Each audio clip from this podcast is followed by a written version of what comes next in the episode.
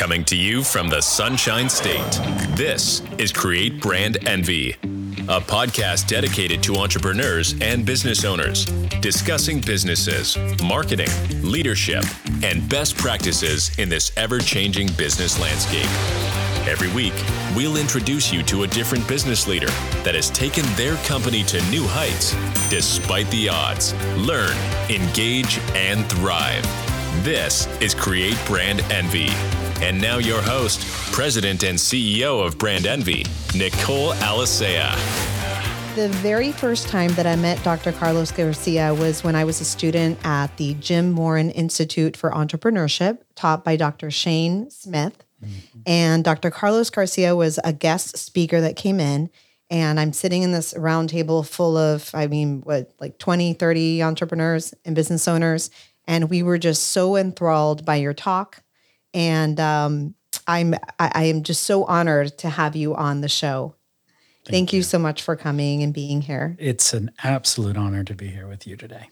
And then after I had already booked you, I'm folding laundry and I'm watching TV and I see you on TV talking to um, what's her name um, with the beautiful hair. I forget her name. Gayle. Gayle. Gayle. Guyardo. Yes, Gayle Guyardo. Yeah, and I'm like, oh, yeah. I got a great guest. this guy is like the real deal. Um, no, but you um, you do a lot of public service, going around talking and giving advice yeah. and really helping the community. I'm going to uh, just kind of set up the top topic by um, doing your biography, which uh, Fingers, which if you don't know who Fingers is, you got to listen to episode 20. but Fingers uh, told me that I sound a little reedy when I do this, okay. so I'm still honing my my yeah. my skills to not sound reedy. But um, Dr. Carlos Garcia is the owner and lead therapist at Tampa Counseling and Wellness, which I didn't realize is right just down, down the, street. street. Yeah, five minutes away. I, I, when I first, you know, saw it, I was like, God, it just sounds familiar. And then when I was driving, I'm like, is that it? There oh it my is. God, I've driven past this yeah. every day. I had no idea that that was yeah. your, your practice. He's a licensed clinical psychologist, coach, and speaker, providing counseling and coaching to individuals looking to positively transform their lives. His areas of expertise include anxiety, depression, grief, and post traumatic stress, as well as issues around faith and spirituality. He also works with individuals who struggle with motivation and self confidence, which what business doesn't, owner right? doesn't? Yeah. yeah. Um, Dr. Garcia received his doctoral degree in clinical psychology from Nova Southeastern University and completed his residency at Rutgers. Did I say that wrong? Rutgers. Rutgers yes. University, New Jersey. He also served in the armed forces as a United States Marine. Thank mm-hmm. you for your service. Thank you. And as a firefighter and paramedic prior to receiving his doctorate degree. Mm-hmm. So you know stress. I know stress well. Mm-hmm. Yeah. Uh, because of his experience, he specializes in working with veterans, police officers, firefighters, and other first responders. And as a business owner and entrepreneur himself, he also works with executives and business owners that are looking to take their performance and leadership to the next level. He helps clients get unchained from the past, overcome mental blocks, and find the confidence they need to live more fulfilling, successful, and empowered lives. And who doesn't want to do that? so that's a you know a big promise that you're making. Yeah, yeah. I cringe when I hear that. By the way, right? It's and like no pressure. Yeah, yeah, yeah, yeah. no pressure. Um, but you and I. So when I, I approached you about um, doing a show together, yeah. because my this podcast focuses on that business owner, entrepreneur, listener. Right. We sat down and we started brainstorming what would be good topics. Um, and I, I'm the kind of person that likes to do things really well and, mm-hmm. you know, just kind of like um, I use my intuition a lot. So, long story short, we um, decided that we were going to take this opportunity and this time to talk about the five major psychological mm-hmm. shifts that a person has to make to yeah. go from being an executive turned, you know, business owner. There's a lot of uh, I used to be when I used to be employed mm-hmm. at Clear Channel as a sales rep, and I decided I'm I'm going to go off on my own. I'm going to believe in myself and take a leap of faith. And going from that employee mindset to turning over and becoming a, a business owner, business leader, uh, getting your business going, scaling, hiring people, doing all those things Yeah. requires a lot of personal growth and development and nobody's going to teach you. I remember at Clear Channel they would like be like, "Oh, mandatory training at, you know, Wednesday at 2, you have to come and we'll, we're going to teach you." Like you have to be self-directed and do it yourself. And so um I, I would love to grace our listeners with your knowledge and insight on, you know, the five top things that need to change in order for you to be able to become a successful and grow into a successful entrepreneur. Yeah. Yeah. Yeah. So, so one of the factors I think we should speak about is broadening your vision, right? And that's this idea of going um, from working in your business to working on your business. And what does that mean? So, uh, you know, I'll, I'll use myself as an example. Um, I started my practice and I am the lead therapist. So I was the one providing the service. I was also the one doing the marketing. I was also the one doing the financing. And so for a lot of solopreneurs or early entrepreneurs, that's the space that they find themselves in, having to really put their attention and energy on so many of the facets of the business while also providing that sort of primary service that brings in the income. And so for a lot of entrepreneurs it that that can be a real challenge, right? Because there um, is sometimes this you know, this is what I've done well, right? And this is the thing that I know I do well, and this is the thing that's bringing in the money. So having even the even the the sort of mental shift that needs to occur can be really challenging. And so I'm I'm, I'm sure that a lot of um, again solopreneurs, entrepreneurs out there know what this experience has been like. If you want to scale a business, you need to be able to understand what's happening from the 10,000 foot view. You need to be able to um, hold the vision, right, and the mission of that organization so that you can dictate where it's headed, where it's going, and being able to also identify what are those things that are getting in the way of our organization getting there. Um, and again, at the beginning, it's really hard to balance doing that while also attending to all of these other places that need your energy. Um, but I think the the the the entrepreneurs that are able to do that really well are able to scale their business at a much quicker rate um, and in a more successful manner um, when they're able to balance that that sort of energy or that attention. Yeah. And I'm sure you've heard them all, but there's just a million excuses um, that people put up. And I've, I've heard them from peers, I've heard them from my own brain. Um, I can't afford to hire help. Mm-hmm. Uh, nobody does is going to do this as well as I do. Sure. The client hired me. Yeah. The client's not going to like that I'm pawning off the work to somebody else. Um, I don't have time to train somebody. I mean, there's just all of these excuses. Yeah. And that is that's a mountain that they need to climb over and kind of get over. Yeah. Um, I've always said that it's a little bit narcissistic for you to think that nobody can do it better than you. Right. Like you may be very good at that, but also in order for you to have a true business, whatever you do has to be teachable in some capacity. Yeah. Yeah. a- And, you know, I- I think the other thing too, with a lot of entrepreneurs that I've worked with is um, there's a real challenge when it comes to giving over control. Right. And so, yeah, sometimes it's the ego, but sometimes it's the inability to let go of control right? That's where we experience the most challenges around delegating. Sometimes it's not that we can't find the right people, we can find amazing people. We just can't let go of that control. And I get it, you know, for a, a, a lot of folks, when we sort of dig into where that comes from for, for them, um, you know, they may have some issues with trust. They may have some issues with, um, you, you know, one of the things I, I'll, I'll sort of sort of share today is um, as a psychologist, part of what allows me to do this work with a lot of my clients is having a deeper understanding of where our narratives come from, our stories, the way we make choices. Um, all of that sort of has a foundation in our early development, in our past life experiences. So, you know, if we grew up in a really chaotic home, for example, right? Maybe parents that weren't around very often, we really crave certainty to a great degree. And as human beings, we crave certainty. Look what happened a couple of years ago when we started experiencing the pandemic, right? We all headed to the stores to buy toilet paper. No one told us to. I mean, it, it, was just this random, and and that's evidence for how human beings respond when they're feeling out of control and things aren't certain.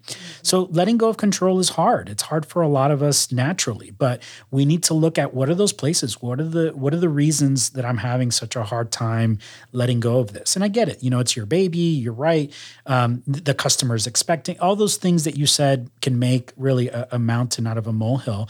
I think we need to learn at some point to let go. Um, again, using my experience, um, I'm at a place where I love doing therapy. So, in order for me to focus on the business, I'm having to let go of that, being in the business. And what I decided was I don't want to do that, or I'm not prepared to do that at this time because what I do and providing that service, doing the therapy is such a deep passion of mine that I ended up sort of reconfiguring how I wanted my business to go where a couple of years ago I thought, you know, by now I'd have three or four different practices. I said, no, I don't think I want to invest my time there. And so yeah. I think what's one of the things that's important for the audience to hear is that have some flexibility in your plan. You might get to a point where like you might be the one that wants to bake the cakes. You might want to be the one that provides the coaching. And so if that's, that's okay if too. that's real, that's okay too. In the episode 19 uh, where we interviewed the uh, president of the Glazer Children's Museum. Yeah. She that was the whole topic of conversation that they would have these strategic plans that were so rigid and so well defined. Right? They were so smart. They were so me- specific, yeah. measurable, yeah. all yeah. the things we were taught to do right. that they were actually rigid. And then when something like the pandemic came along and knocked everything over, everybody was kind of like, you know, what, where do what do we do? What do we do? And so their new strategic plan is a lot more broader and more forgiving in terms of like, all right, well, you know, well, that's not a good path to go down. Let's just, you know, turn around and try a different path and it's fine, just more relaxed. Right. right. And there's a really great book out there, um, The E Myth. Yes. Um, which, you know, for, for folks who haven't read it, um, gives some really great tips and strategies on how to navigate this space between, again, being, you know, the, the service provider and the owner of the business at mm-hmm. the same mm-hmm. time. Yeah. yeah. And that's just, that's just a, admittedly, no, there's no question. It is a very hard jump to make, but it is a necessary one if you want to have a successful company totally. that scales beyond just you giving yourself a job, which is fine too right. if that's what you want. Yeah, yeah. And so just being real and honest with yourself about, you know, what is it that you want out of this um, out of your trajectory as an entrepreneur, right? And and again, allowing, you know, one of the biggest things for me that I think gets in so many people's way when they're achieving any goals is how rigid we are in our mindset and how critical we can be of ourselves, right? Like like we're not allowed to make mistakes somehow. We're not allowed to, you know, experience failures, which is such a natural human part of our lives. And so I think just giving us permission to, yes, this is going to be a challenging part, and there's going to be moments where I'm frustrated and overwhelmed. And guess what? Welcome to the show, right? That's what it's all about. And those that navigate that the best will you know uh, uh, live a life that that um, feels joyful and, and and we can do work that feels fulfilling absolutely and i actually yesterday i was um scrolling the the internet saying hang on i have a I, am a new iPhone user, so I'm still using, I'm still learning how to make the transition. Yeah. This quote is by Steven Pressfield. He's a writer. Yeah. And it says, the amateur believes he must first overcome his fear, oh then he can do his work. Yes. The professional knows that fear can never be overcome. He knows there is no such thing as a fearless warrior or a dread free artist. Totally. I love that. When I figured out that fear and failure are a part of the game, it made everything just more digestible because it's it just make it a part of your plan. You're going to experience it at some point. How do you recover from it? Right. right. How do you how do you be resilient in the face of it? Because exactly. it's going to come at you like exactly. that. The other thing is, and this is so difficult, learning to lead. Yeah. People skills. Yeah. Yeah. So, one of the other factors that I think can be really challenging in this space is learning to lead, right? Um, I've seen so many people who set out to start a business, um, amazing ideas, amazing product, but have uh, really lacked the skills needed to manage relationships, whether that's leading people or having business partners or right you know any version of that. One of the you know one of the things i truly think at the end of the day any business you run i don't care how big the organization is it's about people. It's about your ability to manage relationships and people. Because as long as they're humans within your business you have to know how to lead people. And leading people means you need to know how to lead yourself first right? And so this is a big conversation where emotional intelligence comes into play, right? How self-aware are you? How how what is your understanding of what drives people's behaviors and ways of thinking? And if we're completely aloof to all of that, it's it's going to be a real grind. It's going to be a real uphill battle. Um, because we're we're we're going to run into people who don't always align with our values. We're going to have people again, whether they're our employees or our business partners, um, that that may not always view things in the same way that we do, and we're going to have to be able to come down and sit down and have conversations. Um, and if you're that person that's always like it's my way or the highway, then you're going to be you might find yourself in a situation where there's a lot of really great people that are trying to align with you that will not or that will leave your company because of the way that you're approaching how you manage people. And I say this to my team a lot. Um, if you, it's a one of my favorite stories or quotes or whatever. Uh, I have a, I'm like I sound like my daughter. Oh, that's my favorite song, and like every song's her favorite song. Every quote's my favorite yeah. quote. Um, uh, if you if you take a horse yeah. and you send him up a tree to go get you some coconuts, mm-hmm. he's going to spend the rest of his life thinking that he's absolutely worthless Love when it. he's a freaking horse. Yeah. yeah. He's a totally. freaking horse. Totally. So I think that as a leader, like you like you shared in your social media video recently, like yeah. we can't um, you know, we hire we we recruit these people to fill these roles that we have. Yeah but we have to have some grace and some flexibility to and and take the time to see them as a person right. And figure out what their strengths are what their weaknesses are yeah. and um, one thing i'm currently learning with some of my team members is how they like to work and how they like to receive mm-hmm. information i have we have a new hire that is like you need to give her a list she's very pointed with her yeah. work a b c one, two, three. Mm-hmm. If I give her this broad directive and tell her to run with it, yeah. she's standing there going, I, I, I, right. And she's not incompetent. She's does have a lot of value to bring to the table. I just need to rethink and retool how I'm giving her mm-hmm. directives so that she can go, oh, and then click into gear and go. And so yeah. as a leader, you have to have that that flexibility of mind, like you said, that sure. awareness that it's not your way or the highway you're working with people and managing relationships. Yeah and, and, i think you know when we can understand and you know this obviously comes from the psychologist part of me every single one of us um, grew up in a different home with different messaging in a different culture different ethnic backgrounds different parts of the country different parts of the world. We have different brains that process information differently different attitudes opinions beliefs. And so you know, my God, that we can get any two people to sit in a, group, in a room and agree about one thing is like marvelous to me, right? Mm-hmm. And so just having that awareness that we're all built differently allows us to kind of sit back and have a little bit more patience, compassion, um, and awareness. Again, an awareness that um, people aren't going to always see things the way that you do. And I, I, you know, I can share again a personal experience. When I first started my practice, the goal was to hire and bring on board other therapists that were um, right as interested as me to be out in the community to be online to be on social media right to be building their brand. And my expectation was that they would do as much networking as i did and that they wanted to right like have as much of a vested interest as i did in my business. And what i learned quickly is like no some of them just really want to do therapy well. Mm-hmm.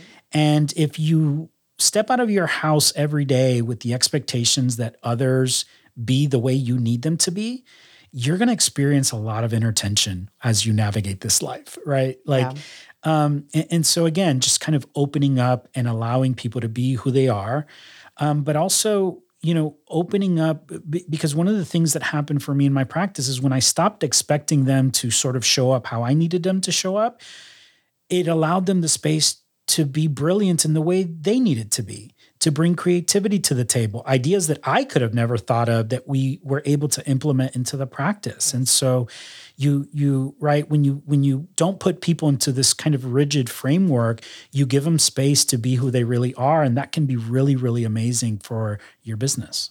This ties into the the next pointer, which is um, to set your ego aside. Oh. And that story reminds me yeah. that you have to be humble there, yeah. the, you have to be very, very humble, and it's a very. What makes it difficult is that it's a very fine line to walk, because you do have to be humble, but you also still need to be a leader. Yes. And can you describe what you how you would define what a leader is? Yeah, the way I, I would describe a leader, um, and you know, one of the things that I learned having been in the military and then in the fire department as sort of paramilitary organizations, um, I learned a lot about really great leadership. And I learned even more about really crappy leadership. And, um, you know, to me, leadership is about self awareness first. If you don't understand who you are, what your beliefs are, where they come from. If you are incapable of managing your own sort of emotional bandwidth and emotional range, if you're incapable of putting, you know, um, the, the sort of egocentric views aside in order to step into a room with people, whether that's the boardroom or, or with your employees, um, again, it's going to be a really difficult path because, um, you know, it's it's it's it's easy to uh, believe that you know the way, right? That that that it's only your way, and it, you're right. It, it's such a such a balance. Um, this is a challenging one because there's there's a lot of subtleties to this, right? When I when I sit in the room, uh, here here's a perfect example. I had a CEO that came to see me um, a couple months back, and he had uh, been the CEO of some, you know, pretty big companies. Within the first hour of his first visit with me, I could see all of the gaps, all of the places in which he was missing what was what he needed to change in his change in his own life. He couldn't hear it too much of his ego was in the room.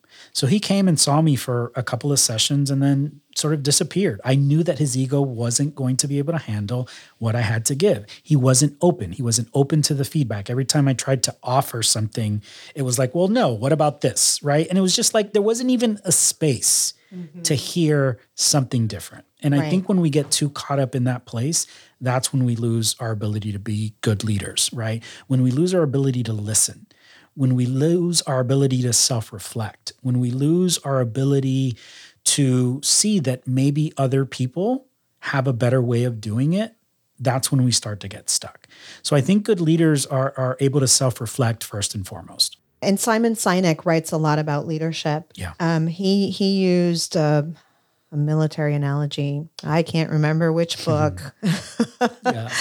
um, Doctor and I were talking uh, before the recording started. I kind of quoting all these books. I'm like, I have no idea what book it came from. but um, so Simon Sinek talked about the military, and he said yeah. he said something about that uh, there was some kind of a survey or of a group, and they were like, um, we would lay our our lives down for our our leader mm-hmm. because we feel like he would do it for us. Sure. Um, and and so it was kind of like this sensation of like we're all in this together. Yeah. You know, we're a team. Yeah. We're not. Um, uh, you, you, know, no one's going to be left sure. behind. Sure. We're all going to bat for each other. Yeah.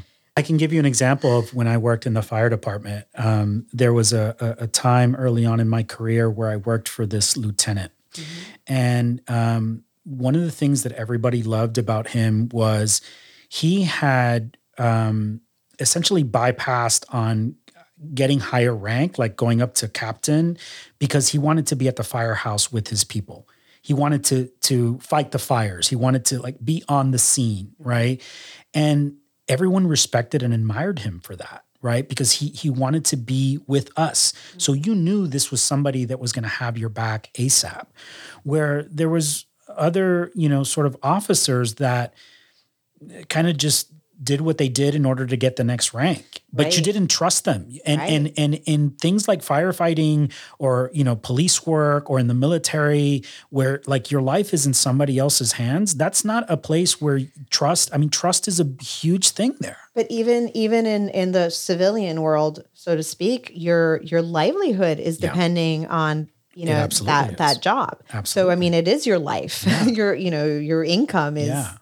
A huge part, and yeah, and trust. Trust Yeah. is huge. You need Yeah. to, as a leader, you need to be able to earn your people's trust, and that goes back to relationship skills, but also being. You just have to be a good person. Period. Yeah, I, And, I- and like that example you're saying of the the guy, it sounds like sounds like he was the Yeah, because he led by example, right? He he he showed in the way he did his work that he was someone to be trusted, that he was someone that you wanted to follow, right? Not not just with words. You also talked about um, letting go of fear and limiting beliefs. I, I know that this is um, common across the board. We all, from you know, I think from just the most popular, most successful person, all the way down to somebody that's homeless. Not Yeah. that that you know, if that's their choice. It's, Yeah, but anyways, yeah. um, you know, we all have like that fear and concern and fear of failure. Um, what are some best practices that you've shared with your? Pa- do do you call them patients or clients? Clients, Your clients. yeah, clients. Um, uh, to to overcome that fear and fear of failure. Yeah, yeah. You know, fear and failure can be such an impediment to owning a business, running a business, but to so many of the things in our lives. And um, one of the things that I often talk about is understanding our relationship with those two particular things, right? So let's start off with fear.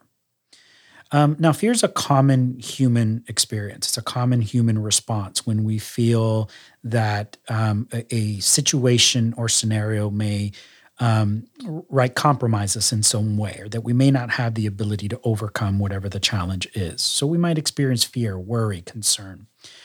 Um, but the problem with fear is the relationship that we have with it, the attitude that we have come to um, have with it. So here's an example. Um, for anybody that's a parent or that has ever witnessed a, a young child, a baby maybe learning how to walk, um, that baby will fall down a thousand times when they're learning how to walk, but they will get up a thousand and one, right? They don't go over to the corner and be like, oh, I'm never going to figure this out. This is horrible, right? They don't get um they they don't experience fear like I, I have a 16 month old this kid will jump off the couch if you allow him to like we come into the world with this courage and bravery I, I know I, I do have to I know some kids that are like born they seem like they're born terrified. They're like everything like Yeah. uh, you know Yeah. petrifies them. Well I My mean, daughter is fearless too. She, Yeah, you should see her at the trampoline park jumping into the Right, foam. She's right, like right. doing backflips, and I'm I'm like standing there going, I'm like I Yeah. do not want to go to the hospital. Well, I mean, we can get into the particulars because we can get into attachment and and mm-hmm. you know the Oh, how fear yes. develops in children can happen within the first couple of weeks and months. So so that's you know we can get into that. But what I will say is that most children that come into the world come into the world you know pretty pretty fearless and bold or courageous, right? Mm-hmm. They they want to explore their world. There's there's Yes. this thing in their DNA that wants to see them grow, learn, expand. But somewhere along the way, we develop this feeling of shame around fear. We develop so so I think about like someone like my mother, right? Who was in a very loving way trying to protect me, but she was sort of anxious. So what that looked like was like get down from there. You're going to hurt yourself. Don't touch that, right? Everything was like this negative sort of message about what's going to happen to you if you fall or you know I, I was just sort of at home during the holidays and saw her doing this with my son like if you get up there you're going to fall if you do that it's going to hurt if it so if that's the programming that we've been hearing this idea of like the other shoe's going to drop bad things are going to happen we get programmed that way and we start to have this really interesting relationship with fear where we don't want to take risk we become really risk averse because our minds are already creating out in the future problems, concerns, right? That's part of what happens with anxiety. The better thing to do is to understand that fear is just a feeling, that it also can be overcome. And when you realize that fear is just a feeling and you don't have to have the shame around it, then you start to embrace fear. You start to say, like, oh, when I experience fear, this is just a beautiful cue that's showing me where I have work to do. This is a beautiful emotion, feeling cue that's telling me that I need to turn towards this thing and see what is the mindset that I'm bringing to it? What is the story that I carry around my fear? Mm-hmm. And for most of us, yeah, we've had fearful experiences and that wires the brain for us to avoid fear in the future. And so, you know, it can compromise us. But the same thing with failure, right? If you ask most people what they tell themselves when they experience a failure, you will hear this just like one negative judgment after another. Like, I'm no good. I'm worthless. Here I go again. I'll never get it. Just this like string of, of belief systems that they have um, gotten so indoctrinated to experience. Now, again, here we go back to childhood, right? If you think of when a when we first come into the world, we are graced with this thing called uh, unconditional love, right? We don't have to do anything to earn the love, right? It's just sort of given to us. But in our parents' attempts to um, socialize us, right, to, to raise us, we started to get a framework really early on about how to be in the world.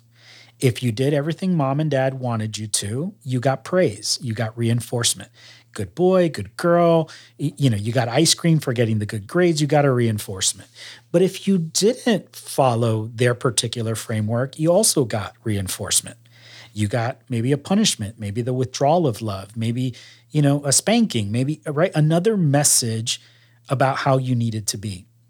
And this happens in school and this happens in society. And so, what has happened for most of us, we have this deeply shameful relationship with failure. And when we fail, we get knocked down and we stay down because of the narratives that we're playing out in our minds about who we are. We've learned to attach our sense of value and worth to the failure. Now, I'll ask you, have you ever failed at anything? All, ki- uh, all, all the time. All kinds of all, all kinds, kinds, of times. Of all, you know, I, I, had a, I had a, you know, several just on the way here today, right? But every room that I've ever spoken in, I've asked that question. And obviously, everyone always raises their hand because the common human experience is that we're going to experience failure. But when you ask them what their narrative is around the failure, it's like, oh, well, I'm no good. And, you know, all of these different things. And so, um, we need to learn how to shift our relationship with failure. Yeah. It's a common human experience, and we don't have to attach our worth to those times that we fail. It's simply just another cue from the universe telling us where we need to change something about ourselves, either a behavior or a mindset or whatever it is. So fear and failure, they're they're all just programmed in the mind and when we start to have a different relationship with them, it sets us so free to do amazing things in the world. And and our our brains are very plastic. Very. We are very capable of retraining our brain and retraining the the train of thoughts right. that come after. So um, I like one of the most empowering things that I'd love to share that helps me a lot. Yeah. And anybody that knows me is, you know, is giggling because I this is like I do this all the time, admittedly. You know, things happen for me, not yes, to me. Beautiful. So whenever anything happens, and I know it's a coping mechanism, I know it's probably gobbledygook half of the time, yeah. but the gobbledygook matters. Yeah. It's how I'm reframing yeah. and handling it because it's not what happens to you, it's how you react, respond, internalize, and deal with it. Yeah. That's what matters. Beautifully said. Beautifully said.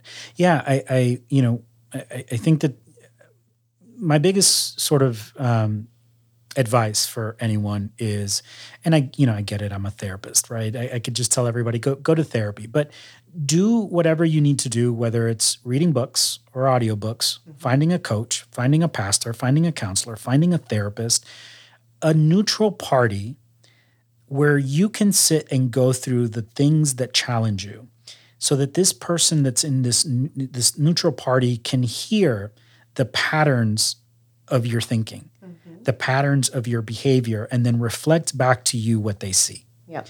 That's one of the ways to get rid of the ego, right? Because it is in those places that we can more deeply understand how we got wired that way. You know, again, from this so, sort of psychology background, I truly believe that so much of the environments that we grow up in mold the attitudes and the beliefs that we have, 100%. right? Um, so, uh, can I share a quick story that that sort of highlights this for people, right? Yes, I would love that. So here's a child that's going out to eat with their parents, and they go out to eat every Friday. Okay. And this child's about seven or eight years old.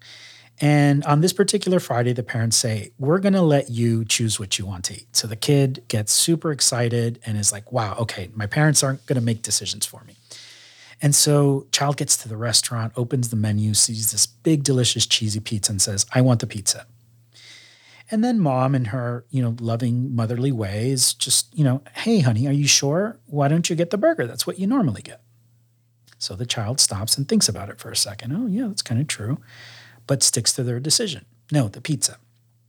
And then, you know, some moms can, you know, really want to be, you know, really reassuring. So, honey, are you sure? What if you don't like the pizza?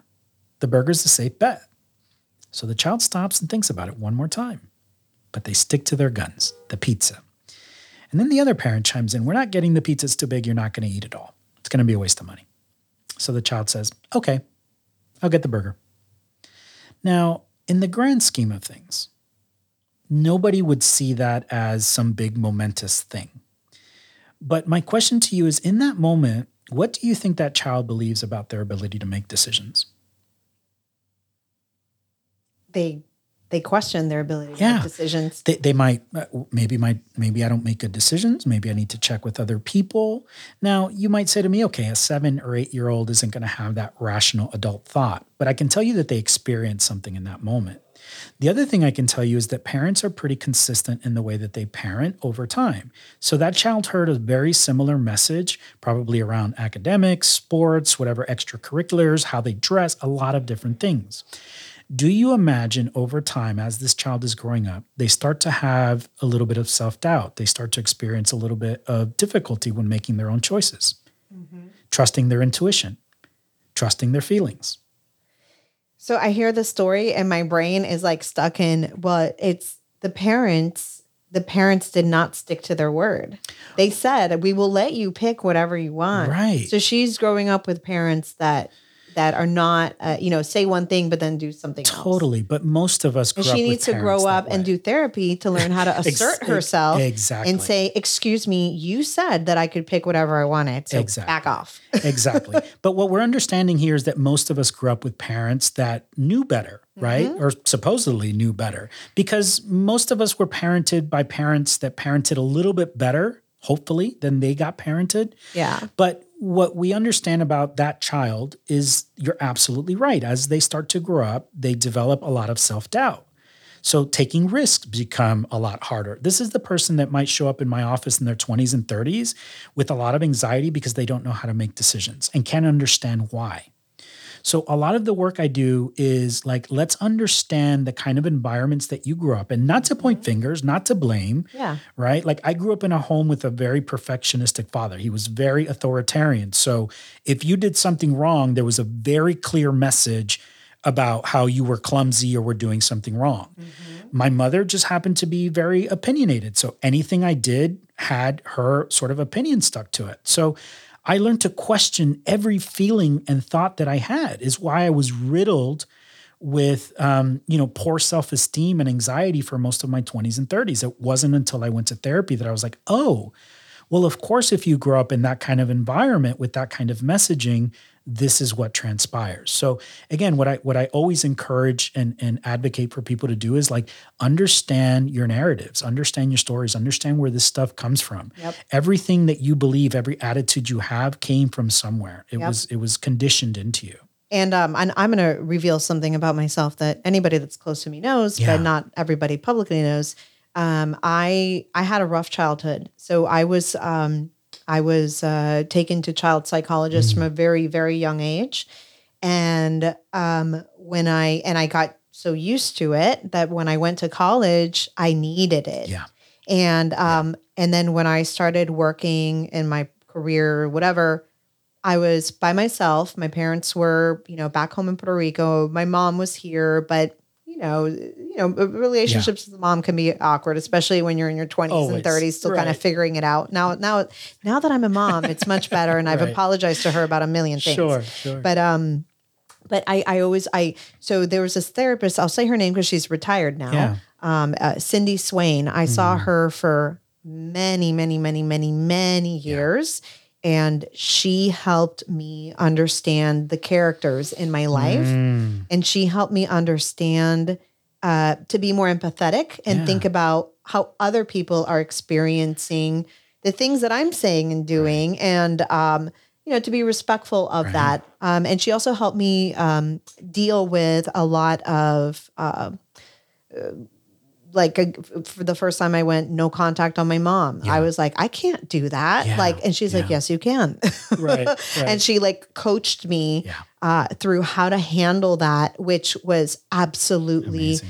terrifying. Cause I'm sure you can attest to this that when, you know, parents are so authoritarian Mm-hmm. over children. I think that when children grow up, sometimes it's difficult for parents to realize they, that they need to simmer down Absolutely. and they need to treat the child with a level of respect because they're adults Yeah. now yeah. too. Yeah. Yeah. um, and, and that dynamic needs to change. And I mean, I'm a mother now. I know, I know that that's Right. going to be really hard to do. Yeah. But I'm also self aware that it needs to happen because I think my parents were a little late on the uptake right, doing it to me, right. and I had to really assert myself to set boundaries.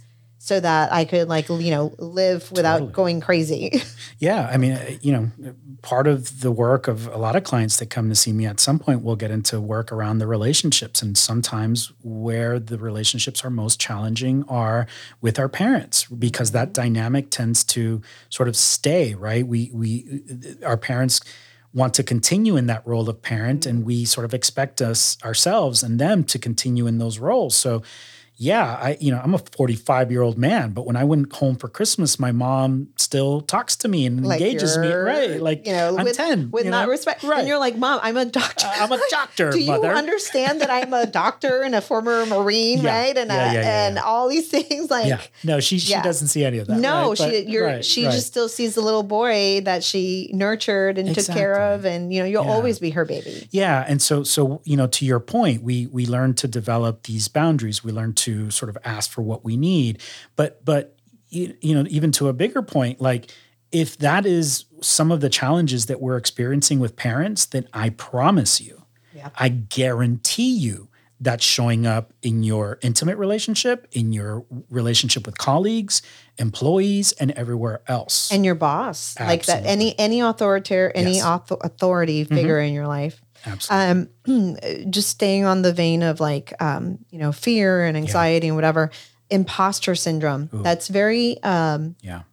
common with business owners. Can you describe what it is and where it comes from? Yeah, yeah. Um, this morning, I was making myself uh, my espresso, which, as a Cuban, you know, that's the first thing I do in the morning, right? Go right from bed to my espresso machine. And I was um, thinking about next week, I'm going to be traveling to work with um, an organization, uh, which I, I rather not mention right now. Um, and one of the things I, I thought to myself was um, they they they don't really know who's going to give their presentation. Like if they really knew, I, they they wouldn't have me go and speak to them. Like that's not like somewhere somebody has made a big mistake. Okay. And then I realized the imposter syndrome in that, which that's imposter syndrome. It's when um, your confidence is checked by this notion that somehow you aren't it, that you aren't doing enough, that um, you know that somehow you're going to be figured out, right? That um, somehow you are not the way other people are actually perceiving to you, Yep. right? I have a story, a Yes, recent please. story to sh- share about that. Uh, many years ago, I was um, hired by Bisk, who was hired by the University of San Francisco Mm-hmm. Online to create advanced c- continuing education, higher education courses on like advanced digital marketing and and advertising, whatever. And I got hired to be an online instructor and to go to the Bisk studios and and create the, the the marketing courses and stand on camera and teach it and i kept thinking I hope the guy that hired me is not listening. I kept thinking that they're stupid because I certainly wasn't qualified. And Yes. then, um, but I was like, they, they gave me a big chunk of cash. I was like, Right. I was like, you want me to dance? You want me to Yeah. be the monkey dancing? Like, I'll do whatever you want. Like, this is, you know. right. And then um, we, uh, I, I recently spoke to somebody who um, wants to get into the business, and she kept telling me to slow down, and she kept taking notes, and just uh, throughout the conversation, I realized, wow, sh- this this girl does not know anything about marketing, and then it dawned on me, I actually know lot about marketing, like a shit ton about marketing. Right. And I thought to myself, I'm so refreshed Yeah. that I'm t- having this conversation with this person because it's reminding me of my value. Because I forgot that I am valuable, Yes. that my brain is valuable, the fact that I've dedicated my career to one thing, you know, like I, I, like and and we tend to a lot of times to undersell ourselves Mm-hmm. or to undervalue ourselves or sometimes i i wonder or feel like oh, maybe i'm scamming my clients because this Yeah. is so easy Yeah. it's easy to me Sure.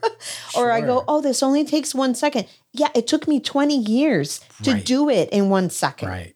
And somehow we can't harness that perspective, right?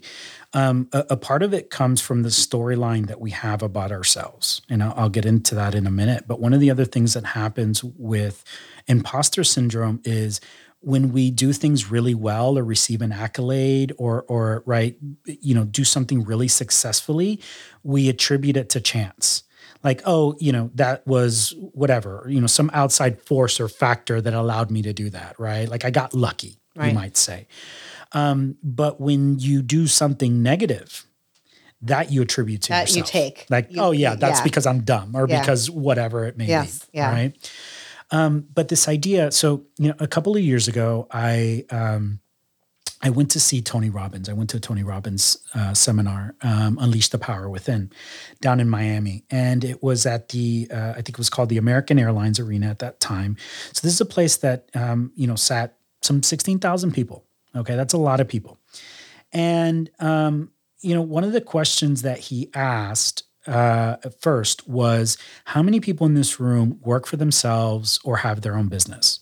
And, you know, my sort of data was about 60 to 70% of the people raised their hands, which tells you like there's some go getters here. Like these are some motivated people, these are people doing stuff.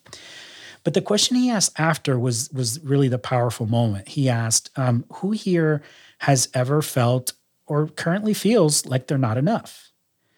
And it felt like almost everyone in the room raised their hand. Now, this wasn't an oddity to me at the time because as a psychologist, I had seen a lot of this. What was surprising to me was the inordinate number of people that had raised their hand. So I was like, okay, well, what goes into this, right? Like these can't all be people with poor self confidence. This can't be, you know. So here's my understanding of it. Um, we live in a society that places a significant amount of emphasis on achievement right? On on setting goals and and being successful. And so again back to that parenting thing right? Think about the kid that comes home with five a's and a b. And what do the parents tend to focus on? The b. you have a B. right why do you have a b right? It- we're always putting the focus on what isn't being done enough now for a child the most important and valuable thing to ever have from a parent is their approval their their unconditional approval and unconditional positive regard. So what a child will do is put their best efforts forward to try and get that. Now, if they don't receive that from the parent, and, and this is coming from well-intentioned parents, right? We're trying to push our kids to be better, to be driven, to be motivated. What we don't realize we're doing sometimes in the service of that is implementing a message that your achievement or your efforts are not enough right? So every time the child goes out there and gives more and more of their efforts, and the parent says, do better, do better, do better, the message becomes, You're not enough. You're not enough. You're not enough. you're not enough. And then we go into school. at the age of five, where we're made to compare ourselves to everybody all of the time for the next at least 12 years. And then social media and society, we reward, right, the, the, the people that are achieving and doing and becoming. And so all of this just deeply um, wires a message into our brain that somehow my value is tied to what I achieve. And I think it's the reason why the majority of the people in that seminar raised their hands mm-hmm. because so many of us have lived, and I did for many years, and I still have a hard time breaking away from that message that my worth as a human being is attached to what I can do and what I can achieve. And so when it comes to imposter syndrome, that's what's getting in the way is that somewhere there's at least a seed of a belief that somehow we don't have worth and that we will have that worth if we go out there and attain the next dream, the fancy car, the bank account, the whatever it is, start that business, right? Like like whatever it is that we're seeking external validation for. And what I came to realize was here I had become a United States Marine, right? And one of the reasons I went into the Marine is because I knew I was it was the toughest and the hard, you know, You're Marine, right? Marine. Like that's it, right? um, you know, went to the the toughest fire academy, right? The toughest paramedic school. Here I was halfway through my doctorate degree, and I was like, oh. I might get to the end of this one too, and it all it may not fulfill that thing within me. And I was like, something is wrong with my mindset here. I need to mm-hmm. start shifting this. Otherwise, I will spend the next 40 or 50 years of my life trying to grab at things to make me feel okay about me. Right. Yeah. And and you can never I saw this like little meme on social media of like a little person trying to like plug into other people and other Ugh. things. You've got to plug it into yourself. Into yourself. And here's where sorry, here's where I'm gonna do my my Jesus God thing. Like Do it for me like yeah. when i went through a, a, few years where i was doing a lot of soul searching yeah. reading a lot of books um, you know receiving mentorship from uh, uh, somebody that i respected and admired and doing a lot of soul searching and i ended up in church mm-hmm. bawling my mm-hmm. eyes out mm. just mm-hmm. bawling yeah and it dawned on me that love gets poured on into you from God and it is unconditional love it is unlimited love it is the most perfect love yeah. that you know it's it's once you um once you recognize yourself as a Worthy. child a child yeah. of God, yeah. or at least for me, this is what worked for me. Yeah. Okay. So maybe the word God makes you cringe. Sure. I've met people that can't even hear the word God and they're like, oh, yeah. yeah whatever. So, but for me, this concept just really clicked. Totally.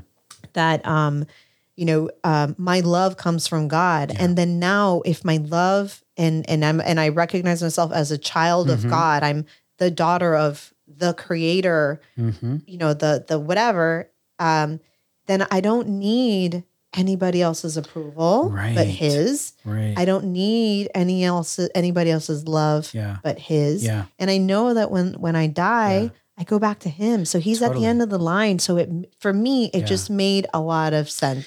Yeah. Yeah. And uh, you know, I'll I'll paint that from a, a different place. Um, you know, I I grew up in a Catholic home um, you know, with all this sort of traditional, right, go to church on Easter and and and Christmas and get baptized and you know the the communion and all of that, but there was God missing in all that, right? There was the love of God missing in all that, and so um, you know that led me into this road of like agnosticism and atheism mm-hmm. and and sort of seeking and searching, yes. right? Um, to where a, a, couple of years ago I ended up uh, on a on a trip uh, to Costa Rica on an actual trip um, doing ayahuasca. Mm-hmm. And for anyone who's uh, may not be familiar with that, it's a plant medicine that has been used indigenously for tens of thousands of years um, for spiritual connection and for deeper understanding of the self and things like that. And that was sort of where I experienced my own spiritual awakening. Right. And so um, along the lines of what you're talking about. I was able to connect with this part within me, whether we want to call it universe, we want to call it God, we want to call it consciousness, we want to call it life, whatever it is, this power, this energy, this source that is so much bigger than we are right? Our primitive, tiny little human brains that haven't been around long enough to experience what has created everything around us. And when I realized that I am a part of all of that, that I am so much bigger than the stories of my childhood, that I am so much bigger than the stories of even my humanity, I started to realize the true meaning of love. The true meaning of, right? Like that that that source. And so from that place, you're right. Who the hell do I have to prove anything to? Not even myself. Mm-hmm. Because I am already a part of all of this. I am accepted. I am loved. I, I am I am a part of it all. Mm-hmm. And from that place, it really shifts your mindset and and it, it, it pulls you so far out of your little story about who you are mm-hmm. that you mm-hmm. can't help but start living from a different place. Right, right.